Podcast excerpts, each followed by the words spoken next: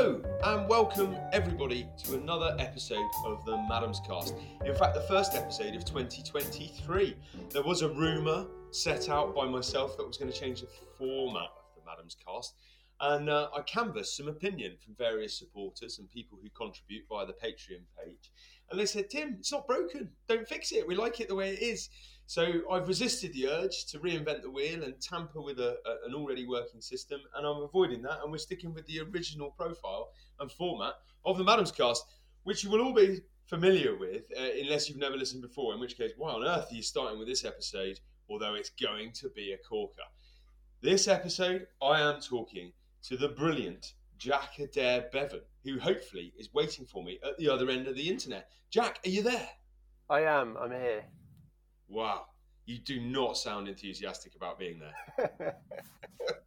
no, it's very excited. Really excited to talk to you. Now, I'm a bit confused because I think you are a foodie, writer, photographer, carpenter, menu designery type chap who, although I've never quite crossed paths with, uh, I know that we've we've we've passed like ships in the night at various different places and at various different times. Um, but there seems to be some confusion that you might also be a rock drummer. Is that right?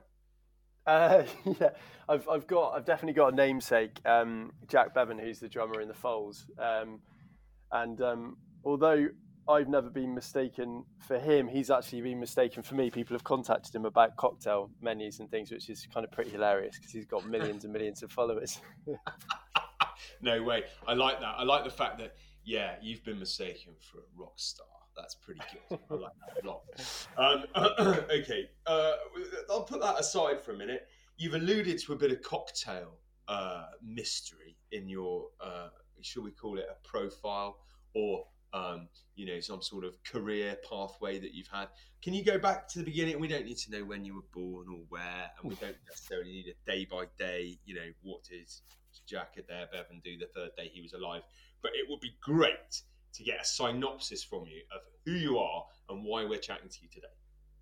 Oh, definitely, yeah. So, so I essentially started um, quite early on in food. Um, when I was in my twenties, I set up a restaurant in Somerset called the Ethicurian with uh, three friends in a walled garden, um, and we kind of built that restaurant up around the the walled garden and all the ingredients that were being grown in there by the gardener Mark, um, and then working with producers and and um, individuals all around that particular area of Somerset, which is not too far from Bristol, um, mm-hmm. which is probably that's kind of how we have overlapped. Obviously, when you were at River Cottage, um, we were we were sort of up to up to our thing at the Ethicurian, and then um, to sort of fast forward, the restaurant yeah it did it did really well. It was we had a we had a brilliant time um, and wrote a book and did lots of work with various lovely people and had lots of great people come to the restaurant. But um, yeah, we parted company. Um, I think I can't even bloody remember. Sorry, I'm not allowed to swear, am I? Uh, bloody's oh, I not swearing though. yeah, you get away with the occasional bloody. That's that's just in half the name of a cocktail. Yeah. Um, uh, we parted company. Two um, two brothers, Matt and Ian, carried on with the restaurant, and Paola and I um, kind of moved off to do other things. And um, and yeah, you mentioned carpentry. I um, I ended up sort of taking a sort of short break from food um, for a year and a bit, and um, went and started working for a boat builders in Bristol, um, which in lots of ways sounds a bit kind of a mad and a bit of a departure from what I was doing, but it was kind of the business was all centered around the Underfall Yard, which is in um, in Bristol, and it and it was uh, it was a guy that was building pilot cutters, which were the boats that would race out to kind of guide in the cargo ships um, wow. into places like Bristol and Pill um, and Cardiff and Barry, and uh, and they, they were kind of really major boats in kind of um, the the industry, really bringing in um, produce to some of the major kind of ports from all over the world. You know, places like America were bringing in these huge cargo ships. So mm-hmm. it was quite a kind of amazing, historic um, industry to kind of get an insight into, and really was just a continuation of my interest in history of food and history of production, and and um, so yeah, kind of kind of kind of did that, and then um, ended up carrying on working within food and drink and working on kind of consultancy for restaurants and brands and drinks businesses, um, I'd, I'd, ended up with a kind of particular interest and knowledge of vermouth uh, as we were making our own um, vermouth from ingredients that were grown in the garden and foraged ingredients, and then and then wine made in in the UK too. And um, with that, uh, wrote another book after the Ethicurian cookbook called um, A Spirited Guide to Vermouth, which is yeah, all about. I'm holding a copy here. It looks beautiful. Mm. Obviously, I've I've read a little bit, and uh, I'm, I'm, enjoying finding out more about vermouth. I would say that was a whole journey for you to go on as well, right? Definitely, yeah. What the vermouth journey? Mm. Yeah, it, it's a, yeah, it, it was. I mean, what was so brilliant about kind of my introduction to vermouth aperitivo, you know, broader broader terms of you know French aperitif and Italian aperitivo was um, was uh, my introduction was kind of to go into restaurants and to speak to people that were serving this in various places. I mean, it worked a lot, a lot obviously in Bristol, which is where we were based, but yeah, I was also working with restaurants like St John and Quo Vadis and um, Cafe Murano with Angela Hartnett and, and wow. helping them to train their staff in this kind of category really because at the time when we were when we were making vermouth it wasn't really that well known of course the traditions of vermouth manufacturing go back you know nearly like well a thousand years really but yeah. the um the actual culture in the UK around vermouth has been you know wasn't huge people were mixing it in drinks but didn't necessarily know that what they were putting in their drink was vermouth you know whether that was a negroni yeah. or a martini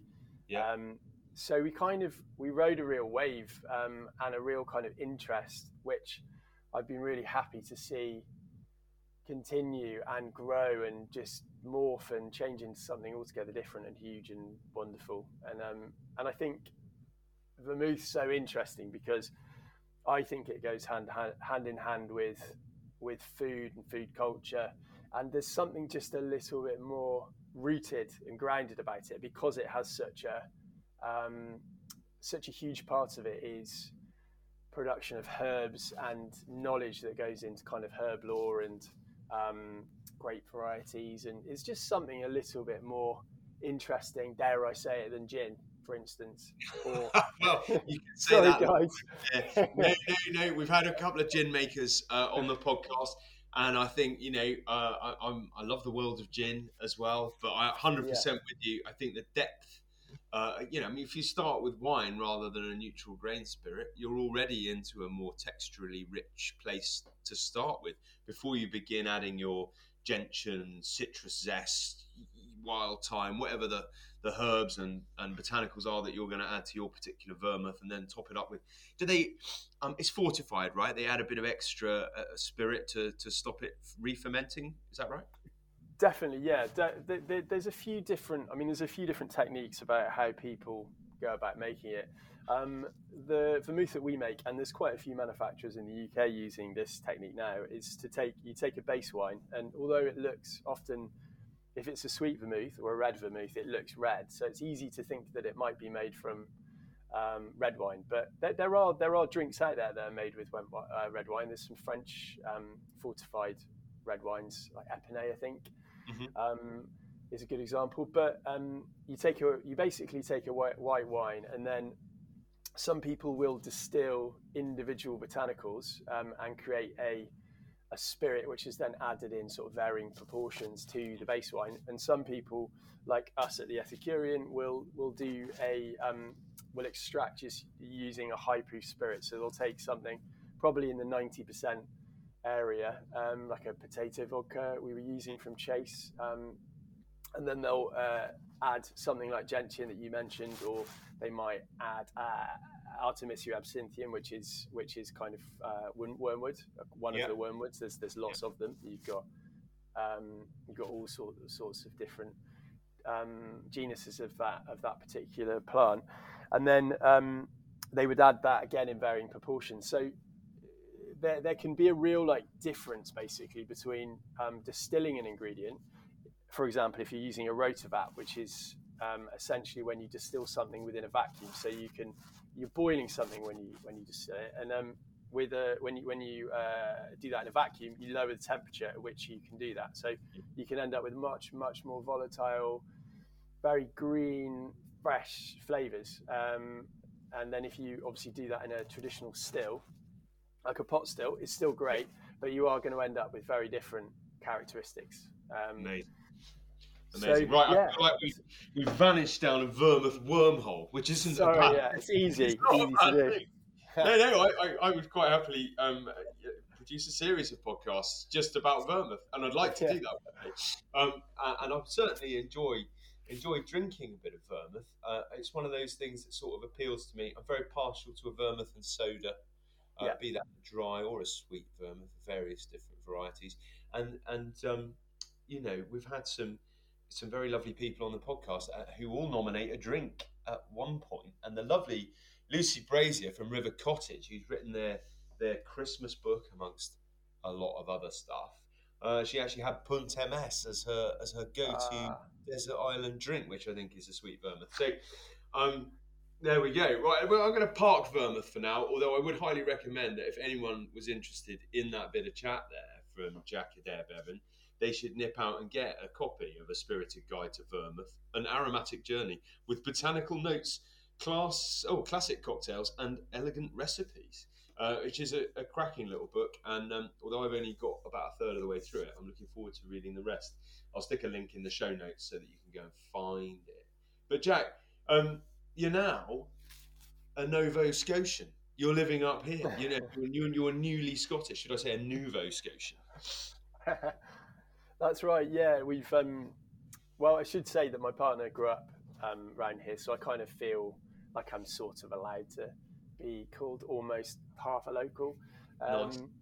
by uh, by proxy. But um, yeah, we're living in um, a little. Um, it's, a, it's, definitely a town, really, but we're in the, the old bit of the village, really, in um, Portsoy, in Moray. Well, we're just in Moray, yeah. Um, very just slightly in, and um, yeah, not far from Cullen, where obviously the famous Cullen skink comes from. Love that. Yeah. Um, and uh, yeah, it's amazing. I'm just looking at the view at the moment of the of the sea. It's a nice sunny day, which makes a change. Oh. Um, uh, it makes a change for this time of year, but don't you worry, my friend. The summer is coming. Yeah, great. you'll be sunburnt. You'll be wondering why you've been awake for 20 hours of the day. Um, it's going to be amazing. It's going to be awesome. And it's uh, I, I, can't wait for you to experience the summer here. It's totally cool. Right. Okay, Jack, you have the opportunity coming towards you to change three things about the world of food. Now, they can be deeply serious, well thought out, ethical things. They could be very helicopter, quite flippant things. They are what they are. They're your choices to change. You're in, if you like, a more malleable universe where simply wishing to change it allows it to be changed. But we'll discuss the reasons that perhaps that change is inhibited in the real world. Um, and we'll talk about each one and try and find an example. Uh, you know, I'm sure you'll give us some good ones. I'll do my best to, to not argue with you um, or, or take over and steal your point and make it my own. But you know, I'm not making any promises on that point. Are you feeling sort of? Are you feeling kind of ready to do that, Jack? Yeah, yeah, definitely. I, uh, I, I think, um, yeah, no, I am, I am, I am. I was just gonna, I was just gonna kind of um, put a disclaimer here that I've got a one-year-old um, uh, one-year-old little girl, and she just doesn't sleep. so, um, my I kind of I, I kind of contradict myself constantly, lose my thread, and um, don't say what I actually mean to say. So just just as long as you understand that, that's fine. Uh, well, my children are 13 and 10, but I haven't forgotten uh, what it was like when they were much younger and slept a lot less. So I think all can be forgiven. Anyway, let's hope that you sail through this in a lucid state. Um, Jack, what is the first thing you want to change about the world of food?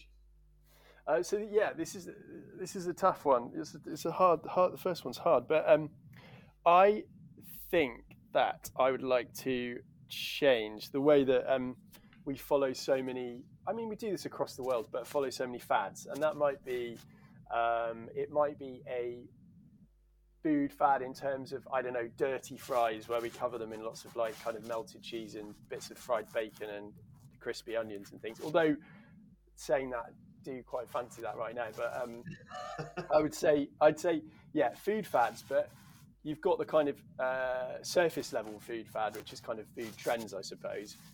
I would like it if we had more of a, I suppose, a culture of um, not protect, not being protectionist of, of British food, because I think British food is brilliant because in so many ways it takes takes lots of foods from around the world and communities and people that have come and lived in the UK, which is fantastic, and they've incorporated that into into the food culture of the country, and, and I think that's great. But I love the way, um, having travelled in Italy and particularly spent quite a lot of time in Palermo, um, how passionate the people of Italy are about particular recipes and how, how they protect those recipes um, from being kind of changed or adapted or kind of ruined in some ways. There are there are there is a sort of trickiness to this because I have also eaten food in, in Italy and um, and in Palermo and be cooked it by some really old, lovely um, people out in the hills around the around the city, and I think, oh god, I could do with something else. You know, it's like not quite enough salt in that, or I bet it'd be really nice if you added this to it. And, uh, and I've sort of like tentatively suggested it and had a spatula kind of like thrown at my head. and in some cases, I've just been told to leave, just told to leave the kitchen. And when I have tried to cook for anybody who's um, from Palermo and the areas around Palermo, they just they just say that I can't cook because I'm not from there. So, and I love that. I think I think that's really brilliant. And then the the the other thing that I would change within that, because I've said sort of food fads or food trends. Yeah. Um, I would um, really love it if we didn't sort of oscillate and flip between what's healthy and what isn't healthy. It's really, really doing my head in. Particularly things like being told that we're supposed to eat margarine because it's better for us, and in fact, butter tastes so much better, is so much better for us, um, and in fact, you know, can be produced in a really ethical and kind of uh, a way that um, looks after livestock and looks after the environment, looks after looks after nature, and um, so when I'm, I'm sort of told that, oh no, you shouldn't, you shouldn't eat this, um, you shouldn't eat butter. You need to eat, you know, you need to use like I don't know, coconut oil, which has been shipped in or flown in from some far-flung place. That that that really really starts to like starts to upset me, and I think we just see so much of that now um, yeah. with the with yeah. the wellness industry. And um, every five minutes, um, we're not supposed to eat something, and we're supposed to eat something else. And actually, if we look at what we grow in um, in the UK, yeah. and um, I suppose this part of like Northern Europe. Um, we've, if we went back to what we've kind of traditionally eaten, which is you know lots of like lots of greens, lots of good root vegetables, lots of um, lots of offal, um, and uh, you know game wild meats and fish and foraged greens and seaweeds. You could have a really great varied diet that's really interesting. Um, and in fact, we just constantly just ship stuff in that's supposed to be healthier. And I, I just, yeah, that does my head in. Yeah, yeah. I mean, there's a there's a conflict, isn't there, between yeah. what what a healthy diet means for you and what the health food marketing gurus would like you to buy next. And I, and I worry about that. I'm with you on that a little bit as well. I think that sort of bridges into the fitness industry where you see guys in the gym and girls in the gym and they're drinking a, a full balanced diet shake of some sort and i'm like what even in you weren't you haven't evolved to drink mush from a cup. This is not not how it's supposed to go guys uh, and girls. So i yeah I, i'm totally with you on that one. I mean the the i think it's worth uh, momentarily burrowing down a little bit into the margarine scenario because I was thinking about that yesterday, being part of the Vitalite generation that I am. What sparked this was there was outrage yesterday uh, across BBC Radio Scotland because um, someone has had the audacity, or the owners of Lilt have had the audacity to rebrand it as Fanta. so right. I was thinking about that, and I was thinking about, oh, you know, back in the day when we used to enjoy the totally tropical taste as children, and I thought, yeah, these were the Vitalite years. And I remember my mum switching from butter to Vitalite. Other other types of um, margarine were available over the years, and expressly being told that this was because it was going to be good for our hearts and much better for us. only to discover at a later age that the oils that they use to hydrogenate to make this stuff. Now, hydrogenated vegetable fats are not good for you, it turns out, after all. Um, but the oil, the way they extract it, it's like sunflower oil, I think they used in, in Vitalite. Now, I recently discovered, stupidly, I thought you got sunflowers and sunflower seeds and you crushed them up and put them in a centrifuge and the oil came out. Apparently, that's not the case. Apparently, you pulp the whole thing up, you wash it with lots of hydrochlorides, and then you heat it, and this this produces some sort of wax, which is then split between oils and waxes, and the oil is sold as is as high clarity um, sunflower oil, and then what's left over, the waxy bits that are left over, are used as vegetable shortening. I mean, I find that all quite alarming.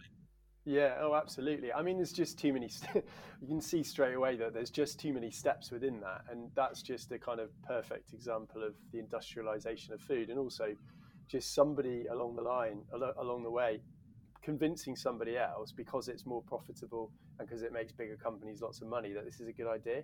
And, mm. and I, it's just yeah that that that that's the bit. I mean, I, I sort of you know joke about food trends or food fads, but I think the alarming the alarming um, the alarming part of this is, is what we're sold. Like what we're told is healthy and what we're told is a good idea. Mm. um, i think we just need to really sort of scrutinize why are we being told that and who's actually behind this? You know it's like it's like with the flora sponsoring the london marathon. I mean like why? It's only to do with money isn't it? It's got nothing to do with it being a healthy thing to eat to go yeah. running um, it's just such, such mix, such a mixed message for people, and, and no wonder people don't know what on earth to eat. Um, you know, me included. Sometimes, I'm like, should I eat that? Is that good for me? And um, I think, uh, interestingly, you know, talk about the, the gym and wellness industry. I think, I think one podcast I, I do find absolutely fascinating is is um, Andrew Huberman's podcast, and if you've come across it, it's um, it's uh, he's a he's a, a Stanford professor. He's a neurologist, um, but he basically looks at looks at fitness, looks at diet, looks at um, you know how we look after ourselves, and then with um, particular people from his um, from his kind of circle um, circle within um, other uh, other universities, other schools. He'll take papers and kind of like dissect the papers. Uh, they give us the information that we would want to kind of look at. So that might be um, you know, he does look at things like you know whey proteins, looks things like creatine, which is which comes you know is extracted or comes from kind of red meats and fish mm. and, and, those kind of things. I think it's it's actually I want I want more of that. I want more I want more experts actually looking at other papers that other yeah. experts are writing and discussing it rather than celebrating kind of somebody that looks really beautiful um, that's telling us to do something because there's absolutely no um, no basis in in knowledge apart from something that's just you know just an aesthetic. And i think that's da- that's so dangerous. Um, and that's mo- mostly how people seem to make decisions now. You know they find somebody that they like on social media and listen to what they've got to say. And often that person you know they might have some knowledge but they certainly aren't qualified to be telling us what to do. Um, and i think um, yeah that that that that's you know that's that's really worrying. Um, really worrying well, I've got to be careful because I sort of try and make myself a career out of telling people what to do on social media. no, that's not true actually, and, and actually it's reflected in the Maddams cast. It's conversational. We always um, we always make points and we allude to various uh, different bits of literature, uh, uh, but it's always about opening the conversation rather than closing it. So uh, yeah. I, I'm totally with you on that. It's difficult to live in a world of short answers and sound bites. I think you know overall in terms of a healthy diet needs to be complex and full of lots of different things, relatively well grown, relatively close to you, and your calorie intake either needs to be, you know, matching your calorie output or slightly less than it if you want to lose weight. You know, uh, that doesn't doesn't seem like you need to join a, a, a special club to work that out. But you know, there we go. Okay, so we're going to get rid of silly food fat, or you know, I quite like a dirty fry I am. I'm sort of with you on that. Okay, as long as as long as they're fried in, in animal fat rather than sunflower oil. Um, so I, I, I sort of get you. I, I, think there are waves of sort of foodie excitement about stuff that people develop flavors and they get interested in, and they pick them up and they play around with Asian flavors, or they pick them up and they play around with Mediterranean flavors. And those those kind of foodie fads, I think you know they're they're relatively harmless. But I'm totally with you with the sort of um, with the overview of this kind of got to be changing our diet every four minutes to keep up with the latest advice. And actually, nutritional science is a really young science, it keeps on changing. We've evolved in Northern Europe to eat a certain type of diet, or we've evolved with a certain type of diet. And yet, in the last hundred years, that's changed more than it has in the previous thousand. So, we're already sort of slightly lost as a starting point. So, I don't know how anyone can really work out, you know, exactly where we should be. But uh, as you say, a much bigger subject than we could possibly wrap up yeah. I'll go and find that um, that podcast and definitely take a listen to what your man's got to say over at Stanford. Okay, have you got a second thing you'd like to change about the world of food, Jack? I do, I do. I would like, um, I would really love it if we could. Um, it's more. I, don't know if it's necessarily changing. It's probably introducing something. Um, mm-hmm. But I would love. I would love it if we could have um, more ceremony and ritual around food and drink, and that that takes into a couple of it takes into account a couple of um, a couple of points, I suppose. The um, ritual element I really love at the Ethicurian. They still they still do it, but we set up a wassail, which is um, West Country. I mean, you get it across England. You don't get get it up here in Scotland, as far as I know. But there might be people that are doing it, and it's a it's an old tradition where you bless the orchard. Um, mm-hmm. Normally, this sort of time of year, maybe a couple of couple of weeks. Um, you know, it, there's a big window which people do it, but it's generally around now. Um, and you bless the orchards, and you have you make lots of rough music, which is when you bang like pots and pans, and you fire a shotgun, um, which is supposed to scare away all the evil spirits and yeah. Um, you know bring a good crop. But within that, you have we used to, and they still do have um, like serve this amazing toffee apple cake, which was made at which is made at the restaurant, and we do lots of we um, cook lots of food using using um, ingredients from that time of year. And like there were sometimes, you know, there's obviously apples left over um, yeah. in store um, from that harvest, and um, it essentially brought brought people together um, around a single ingredient, you know, that's been grown on the land that you're celebrating it on, and it also kind of uh, looks back at at that ritual which take which has taken place hopefully every year for like you know the last few hundred years mm-hmm. um, and i think bringing people together around food but also then having a party around it but something that has to a certain extent like a set of like repeatable ritual or guidelines or I, I just i just really love that that you can almost kind of um, you can chart your life with these celebrations and so you know you've got you've got a wassail, and then you could go into the spring. If you were following, say, the Celtic calendar, you know, you've got In Imbolc and you've got Samain in the, um, which is our kind of like All Hallows Day, really, you know, the um, Halloween. Um, and all of these times of years and these festivals, um, I would love it if we if we kind of incorporated these celebrations with seasonality in food and cooking and particular recipes. And there, you know, there's a massive, there's loads of examples of these that take place through the year. But I don't think that the vast majority of people, and myself included, um, have these within our life. And I think they're just so important. Um, and they also help us to to repeat recipes and to you know refine recipes and pass recipes on and um, using ingredients that are grown here um, and that are seasonal and um, yeah, I'd I'd love it if that was more more a part of our life. I think I think more and more people are revisiting these traditions, or you know, like for instance, I noticed that Boss Morris, which is this Morris dancing troupe from um, um, like Nailsworth, not far from Bristol. They've they just supported Wet Leg at the Brits, so dance behind them, and I was like, that is amazing. Who thought that Morris dancing would become cool again? And it is. And I think it's, um, it's always been cool. I don't understand. what do you mean make it? It always. Been cool. let's list. Let's list what's cool about it, right? Oh come you on! It's, you get to hit. You get to hit each other with big sticks, right? Yeah. You get to you get to tie bells to your legs. Yeah. Right. You get to mostly perform at pubs. Yeah. Okay. You're drinking beer is pretty much part of the gig. Now, come on, mate. There's, that's all pretty cool there. And actually, I've got another one. Actually, Um, but I, I, do, I do totally agree with you. I think it's fantastic that these folk traditions coming back and making them mainstream, and then they'll reinvent, and that's part of the folk tradition, you know, reasserting itself and going forward. Um, I, I, I, love Burns Night up here.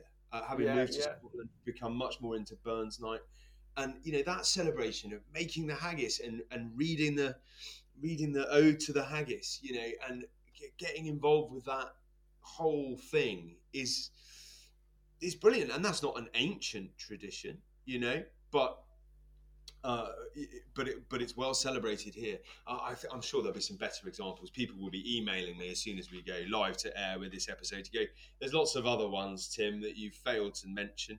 Um, but yeah, I I can't find a single thing to argue with you about. We should definitely have more ritual meals. But on the as a charge for that, I would like to get rid of Christmas turkey. Yeah, I yeah, completely. I don't think I've had turkey for years. I mean, as soon as I left home and you know we started doing Christmases ourselves, like the turkey yeah. was no no no offense to turkey. You know, you can cook turkey in a lovely way, and they're lovely little birds. Well, they're not very little; they're massive, aren't they? But um, you know, I'm not knocking turkey for sure, but we just don't need to be cooking that here. And um, yeah, I, I, much prefer. I mean, it's I much prefer kind of wild birds or or even a, to, to be honest, chicken there's a recipe yeah. in the cook in the vermouth um, in my book, which um, I think it might have started life um, at Brawn, which is this wicked restaurant in London. Um, Ed Wilson, Ed Wilson might get his name wrong, yeah. Um, but it came via Cicely. My friend who lives in um, Sicily cooked this for me when I was here, when I was there with her last, and you basically cook you cook a whole bird, um, quite a high heat to start with, but you, you have half a bottle of wine big glug of um, stock and um, a big piece of or a few pieces of buttered sourdough, which you nice. which you put underneath the bird, and then you cook it with a cook it covered, loads of onions and carrots and rosemary and garlic, and um, and then you take mm-hmm. you take the lid off and cook it, um, and you end up with this sort of chickeny, fried, sticky, bread, meaty thing to eat with the chicken. It is. That delicious. Yeah, I want that. I don't want a turkey. Yeah. No, no. Oh, well, let's make that our food tradition. Let, we need to invent a day for that to happen as as the feast. Um, and it's interesting how some of them have been a bit, bit corrupted and perhaps over marketed. Like, um, I won't choose an obvious one, but Easter Easter is associated with lamb, but to have you yeah, know young lamb at Easter means you have to you know you have to lamb your sheep indoors in December or January um, to get them to the right slaughter weight for Easter. So it doesn't really make any sense to me. So either either it's a sort of echo of the old um, Pyrenean tradition of killing one of the twin lambs at you know sort of two to three weeks old and eating it as you know as a as a very young milk fed lamb the idea being that the winters are so harsh they can only get one lamb each to the level of fitness it needs to be at before they can go and graze in the mountains for the rest of the winter. So they kill any twins that are born at an early age for a secondary crop to ensure the survival of the flock. So it's not actually the twisted evil thing that everyone thinks it is. So it's either sort of a derivative of that, or people used to eat mutton at Easter, and that's somehow been translated uh, into you must now have lamb at Easter. But the spike yeah. in lamb value at, at market, uh, you know, two weeks before Easter is astonishing, and that's why lots of farmers have channeled their lamb production in that way. But you end up with quite boring lamb that doesn't really taste of much because it's lived indoors and been weaned on cake. But wasn't it, isn't it something to do with um, wasn't it something to do with the um, advertising um, or the, the marketing of New Zealand lamb? And they uh, I think also, I think I think you've the two points there. It's one of those kind of it's all, there, there's always multiple reasons, isn't there, as mm. to why something ends up. You know, there's there's the traditions of it that kind of drift through, but I think also it was to do with New Zealand lamb being marketed um, in supermarkets. Um, but obviously, it's been a you know it's been a tradition for quite a long time, isn't it? So. Yeah, I wonder where it came from as well. I mean, what would it originally have been? Because before Christianity came gallivanting along, I mean, the word Easter is supposed to come from Oestra, which was a, a kind of, I think, a, a kind of um, Germanic fairy sprite who was the harbinger of spring. uh, who had a hare familiar. So, I, and then I think Easter sort of coincided, you know, the, the sacrifice of God's Son and whatnot. And I think there's some Yeah. lamb-based symbolism in the Catholic faith around Easter as well. So I wonder if that's a kind of another Yeah. tool that they use to crowbar that in there. I expect someone I- will write it and, and give me the lowdown. Well, I Um, went down a rabbit hole once because I because obviously you, you, you know we we've got this idea of well fertility. I think the big thing with Easter is is you, you've got first of all you've got the you've got the an egg the egg and the, and and what's now become sort of the bunny Easter bunny which is ridiculous Yeah. because it's it's it's a hare isn't it really that's Yeah, where that's that's where it's come from and um, I got really obsessed with this um, actually I wrote uh, um, uh, Tim Hayward um, the food writer who um, love him or hate him. yeah, yeah. I mean, um, yeah. He he had a book. Um, well, it was like a series of magazines called Fire and Knives, um, which was my first. He gave me my first writing break, and uh, I wrote an article basically Oh, that's great. about about um, the symbol of the three hares, which really weirdly is this kind of I don't know if you've ever seen it, but it's there's three hares and they and each of their ears is makes a triangle, basically. They like it. they, they link together, and you find you find the symbol in churches um, and on stones um, that that follow essentially follows like the Silk Road, um, and then it sort of ends. You end you end up in uh, Chag, maybe Chag. I think Chagford's got got one in the church there, um, and that that obviously has the. You see that within the Celtic tradition, the triangle, and it's got a name. Uh, I can't. It's not. It's not like tricolour because that's the that's the um, the lights on a boat. Um, but it's or the tricolour. Um, but it, it follows that same kind of Celtic um, Celtic iconography, and um, I don't know where I'm going with this. well, it doesn't matter. It was brilliant I, bas- chat. I basically just want to tell you that I to re-. I'm really interested in the the symbol of the three hares because yeah. Okay. Um, but, but Well, so more that- ceremony and ritual in food, as Yeah. long as, and we're going to put this in brackets then because I've amended your point. As long as it's not a fake marketing ceremony slash ritual of Yeah. the food. Yeah. Okay. Cool. Oh, I like that point. I like that point a lot.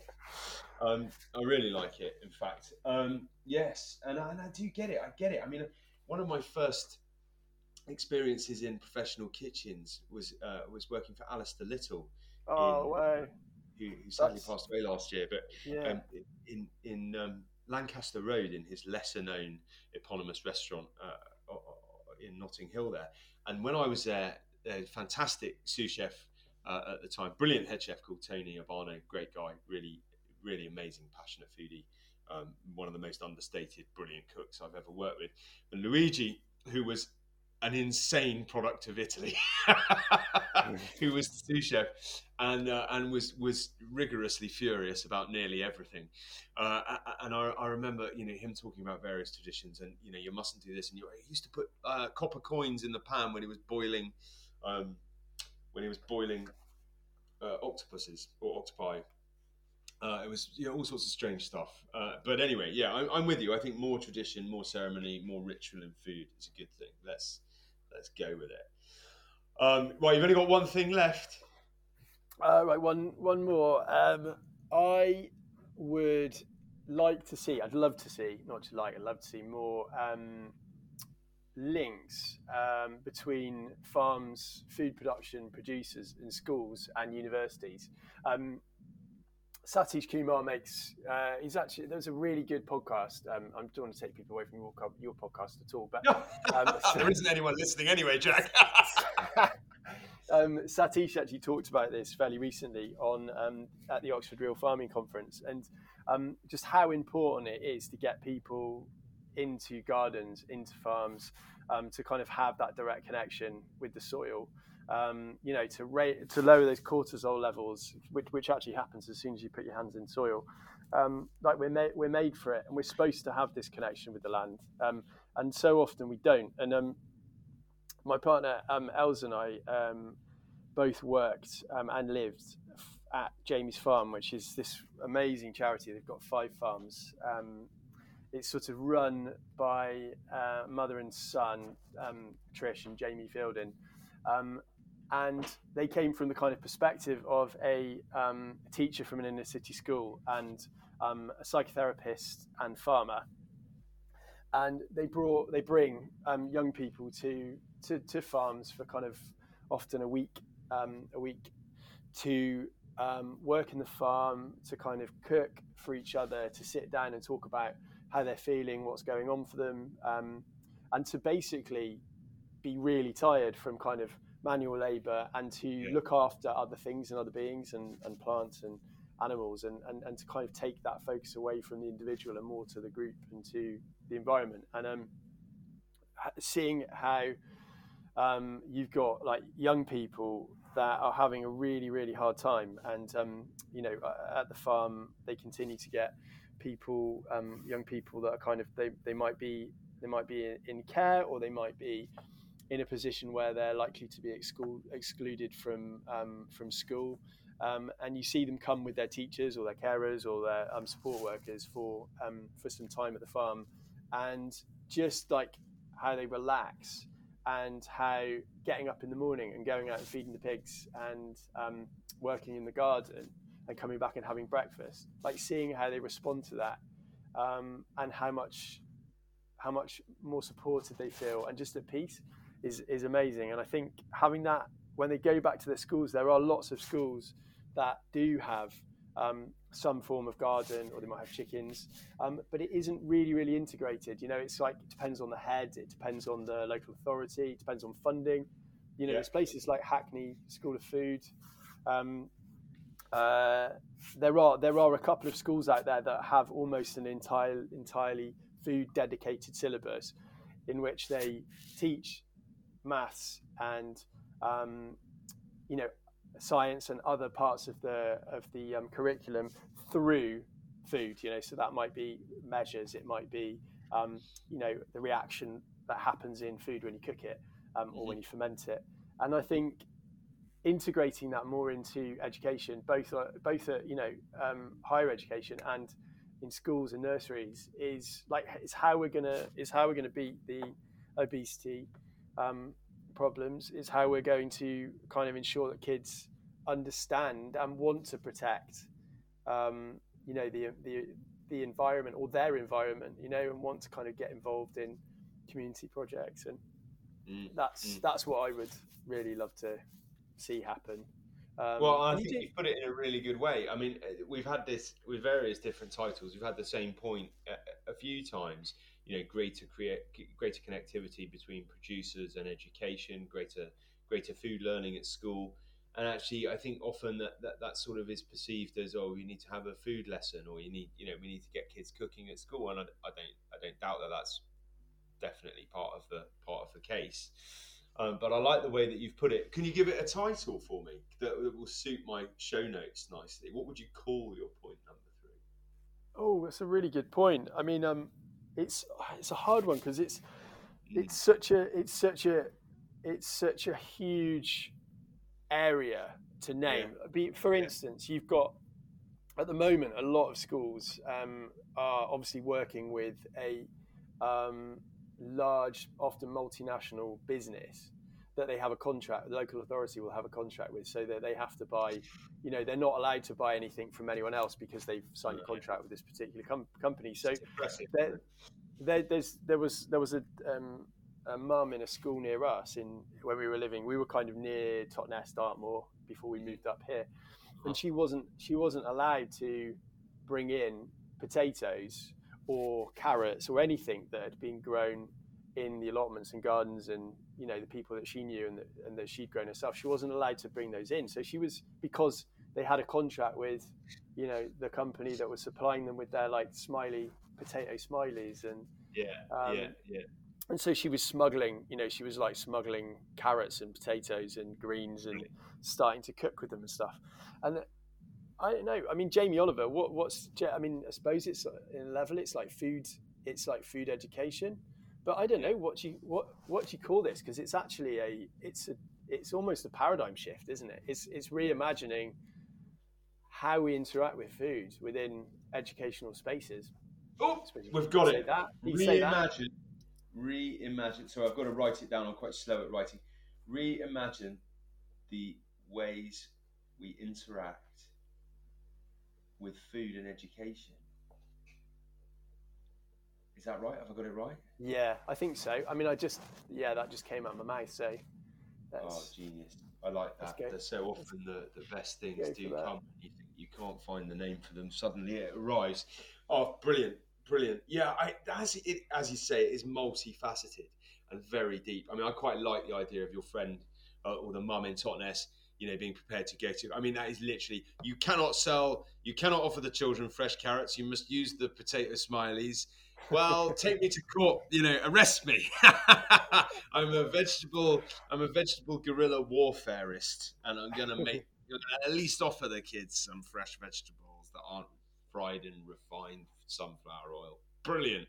Um, I like her a lot, uh, and I and I, I, I sort of think that's you know you've got the biggest responsibility now as the parent because evolving your kids in the kitchen and getting them into cooking is really down to you not not stopping their interest. They start off interested, so as long as you allow them, you know, and it's painful at times because you're like the, the, the three-year-old daughter wants to chop the bananas and make a fruit salad, and you're like, just clear off. I can do it in a minute, and then you know it will be done, and there won't be mess everywhere. Sorry, can I take- stop? Can I stop you there? Bananas in Yeah. a fruit salad. Oh, oh mate. that's, that's appalling. Listen, at three years old, if it's easy to chop, it goes in the fruit salad. I'm not a big fan of bananas anyway, so uh, yeah, it's a challenge.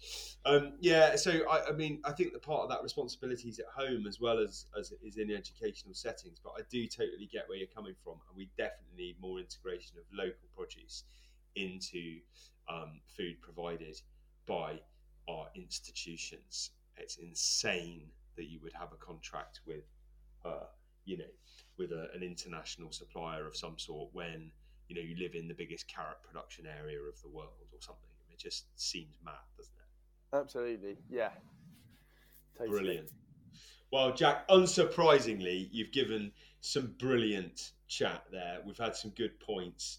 Um, you're, you know, you're definitely singing from the correct song sheet as far as I'm concerned, and you've made a, a glorious and noble contribution to the uh, the digital hist- you know, the digital catalogue that is the Maddams Cast. So I'm, I'm pleased that you've come on and echoed some thoughts and, and shared your own take on a few ideas. Um, you've got a, a few tasks left to perform before I boot you out of the digital recording studio. Um, but they're much more laid back. You know, it's not as intense as the previous three. You've done the difficult bit, but remaining to you are the tasks. One, you need to choose a food book, and this is the hardest one. You need to choose a food book that you could not live without. It is effectively your desert island food book. Okay, a drink to sip whilst reading it, and then you get to nominate somebody else as a future guest of the Maddams Cast. They can be alive, dead, real, fictitious, whatever you want. They don't have to come on, even if they're alive and real. It's not like a, you're committing them to a contract of any kind. It's just a suggestion scenario. So Did you Where say would they you like- can they can be dead? they can be dead. Yeah, I mean, I like the idea of, of figures from history being suggested, although it does make it difficult for me to recruit them. I tell you what, I'll give you two. I'll give you two. I'll do one. dead Oh, right, okay, okay. Yeah. okay. Well, let, let's start with the book because that's usually the one that gives everyone the most challenge. You're not allowed to list the 94 books that you would have chosen. I might let you have a top three. Okay, yeah, top three. Let me do top. The thing is, when, when I didn't realise it was a food. Well, I've I've definitely got lots of food books, but um, I've got yeah, two of the books didn't have anything to do with food, so I must have misread that. Um, right. but it's a food podcast, isn't it? Of course, it's going to be a food book. Um, I would go for um, probably Moro East Oh, cookbook. Yeah, Yeah. it's um, yeah, it's um, I think it's looking at it now. I think it was like 2007 it came out. So um, it kind of, I don't, have you got it? You must do. I've got one of the Moro cookbooks. I can't remember which one it is, and it's not in my office. It's in the library, so I can't. I, I said the library. I mean the shelf in the kitchen. so uh, I don't want you. I don't want you imagining I live in some kind of multi-story grand palace here where I have a library. Um, but so it's not. It's not here. I don't know if it was Easter. It sounds like it might be 2007. So it's basically yeah. It, it, it looks so. Sam and Sam, who um, I've been very lucky to work with over the years, have done some events and um, eaten in their restaurants. Um, lots, and I and I absolutely love them. And um, for me, this book came out when I was I was probably twenty something, and Mm. had just gone to university. And um, my mum my mum got my mum had got it. I think it was one of the first cookbooks that I properly just read again and again and again. And Yeah, it's the premise for it is is it was um it was based around the recipes obviously that they cooked in Moro and that they kind of gathered from you know their travels both living in Andalusia and also um, Morocco and um, Mhm. North Africa and um it's it's actually the allotment which is where they based the book. They went and spoke to um, there was like Cypriots there was there was Turkish people.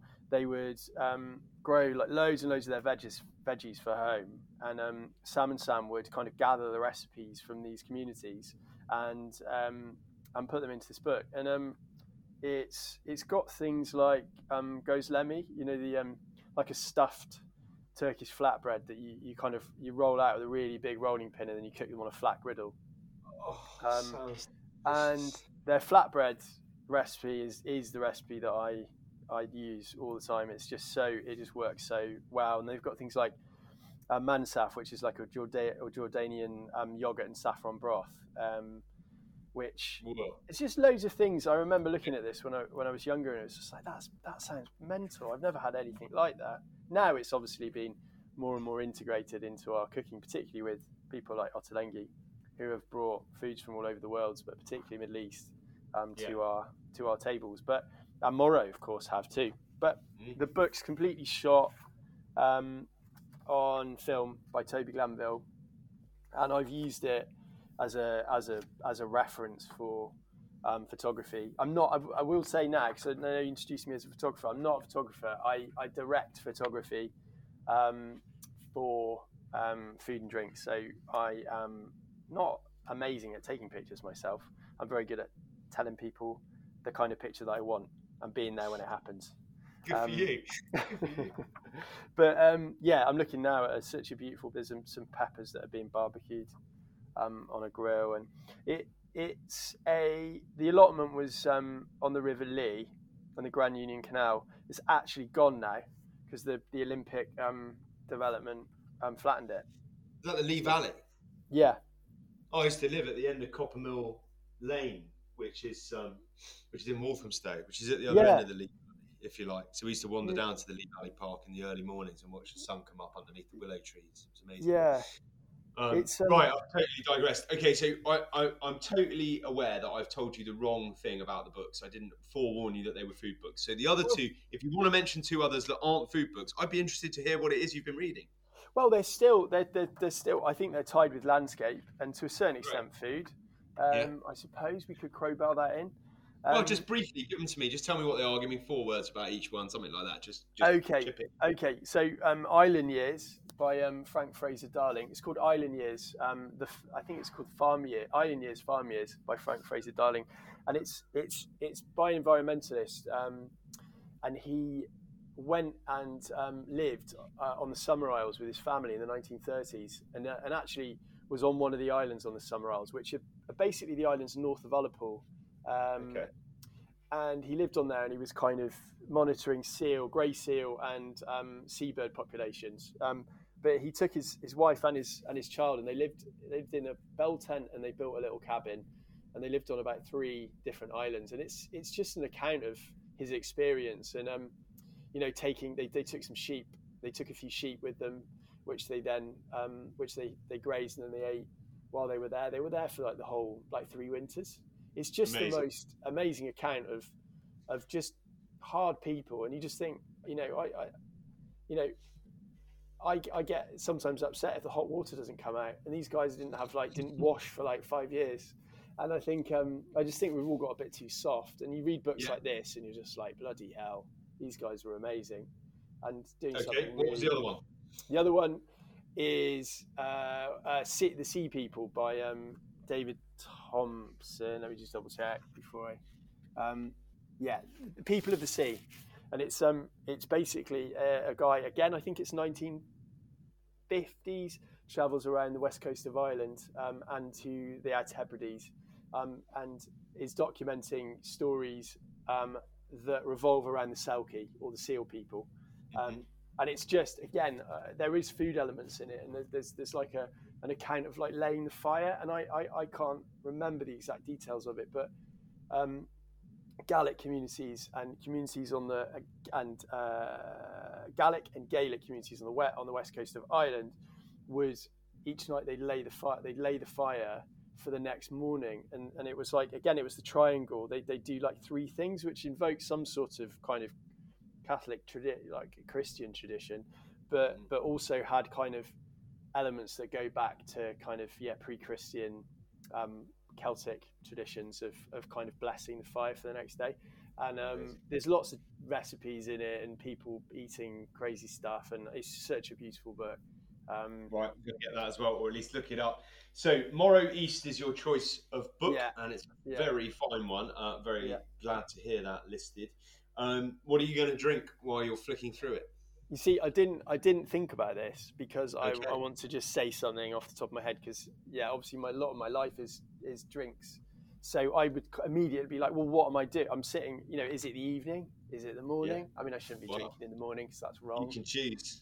Um, I would say, I think one of my favourite drinks that we served at, at the Ethicurian um, and is in the cookbook is um, it's Pedro Ximénez, which is uh, sweet sherry, or in the UK, it was Harvey's Bristol Cream. That is Pedro Ximénez. So if anyone starts talking about PX and you think, oh, they're fancy, just remember that Granny, you, Granny drinking a little glass of Harvey's Bristol Cream is the same stuff. It's just called something else.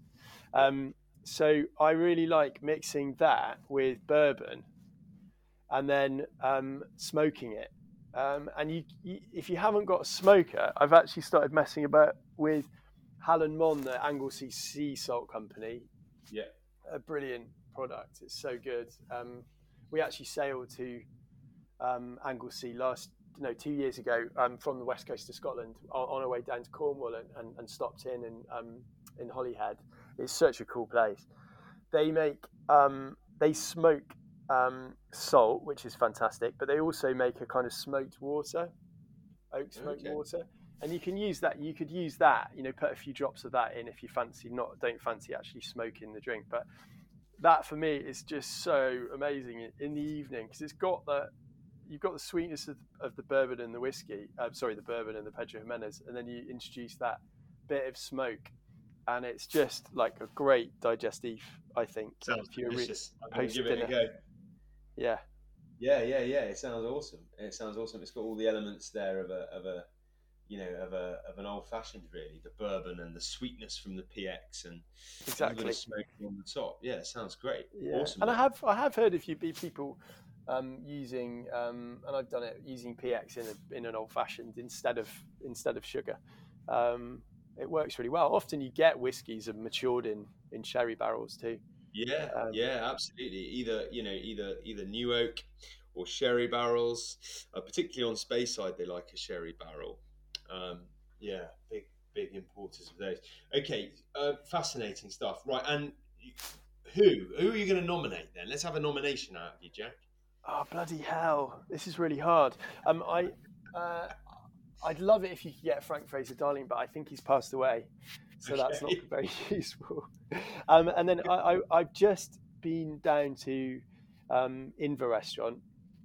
Um, oh yeah, yeah. It's about an hour and a half from Glasgow, Loch Fyne near Loch Lomond, and um, I hope I've said that right. I'm going to get in trouble.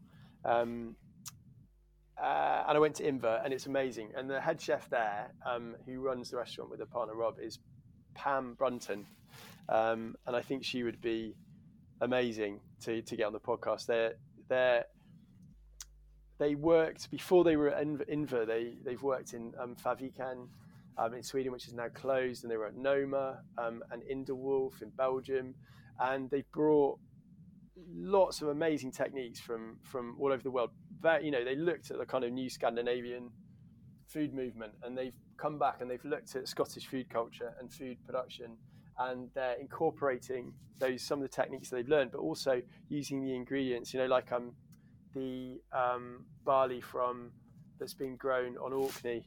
Um, that's Oh, very yeah. much like the grains we would have we would have had up here. Yes, Um, I was reading about it when we were in Orkney last summer. I'm desperately rifling through my mate. We've got a painting here somewhere, which is is it Emma? It's not Emma. It's but it's like Emma. Yeah, Um, I can't. I've got. I've, I've got a picture. I've got a picture of a ram. Their their their branding is like a ram, which is Okay. a particular a particular sheep from like an Orkney, um, or, Orcadian breed of Amazing. sheep. Yeah, Well, I think Pam's been nominated before, and actually, I think she agreed to come on. And then, just due to my terrible administrational skills, I think it all fell apart. So hopefully, we can get her to agree to come back on, and, and, and we'll we'll line her up, and that'd be a, a brilliant little link in the chain for the Maddams Cast. great. Nice one. Brilliant. Well, Jack, all that remains really is for me to thank you for your time, um, because I know you're a busy man, and uh, and having just moved and moved house and with a one-year-old child and everything going on, um, you'll be all over the place. So I really appreciate you taking the time to come and join me for a little while across the digital interweb, um, and and put some thoughts down as digital audio files to share with the world. It's um it's a great thing. Thank you very much. Pleasure. Yeah, thank you very much for having me. No worries. Where can we find out more about you? I'll put a link to your book in the show notes. Uh, but I, I mean, presumably you're on uh, Insta and Twitter and stuff like that. Give us your handles. Not on Twitter, but um, yeah, Jack A Bevan on Instagram, and then um, my website um, jackadairbevan.com has got um, yeah lots of lots of the work that I do with um, food and drink businesses, lots of the photography that I work on, and um, you know writing and books and things are all up there. Um, so yeah, those are two good places to start. And please, yeah, please buy the book. Um, it's available in all, all good bookshops. Oh, Um, definitely, definitely. I'm sure you know you're going to get a massive surge in online sales. Uh, your publisher will be phoning you, demanding a reprint before before the month is out. There's no doubt about it. Such is the incredible marketing power of the Maddams Cast. Um, you know, huge thanks, Jack, for coming on. Enjoy um, your new adventures in Scotland, and I look forward to bumping into you very soon. Thanks for coming on. Thank you. Bye. See ya.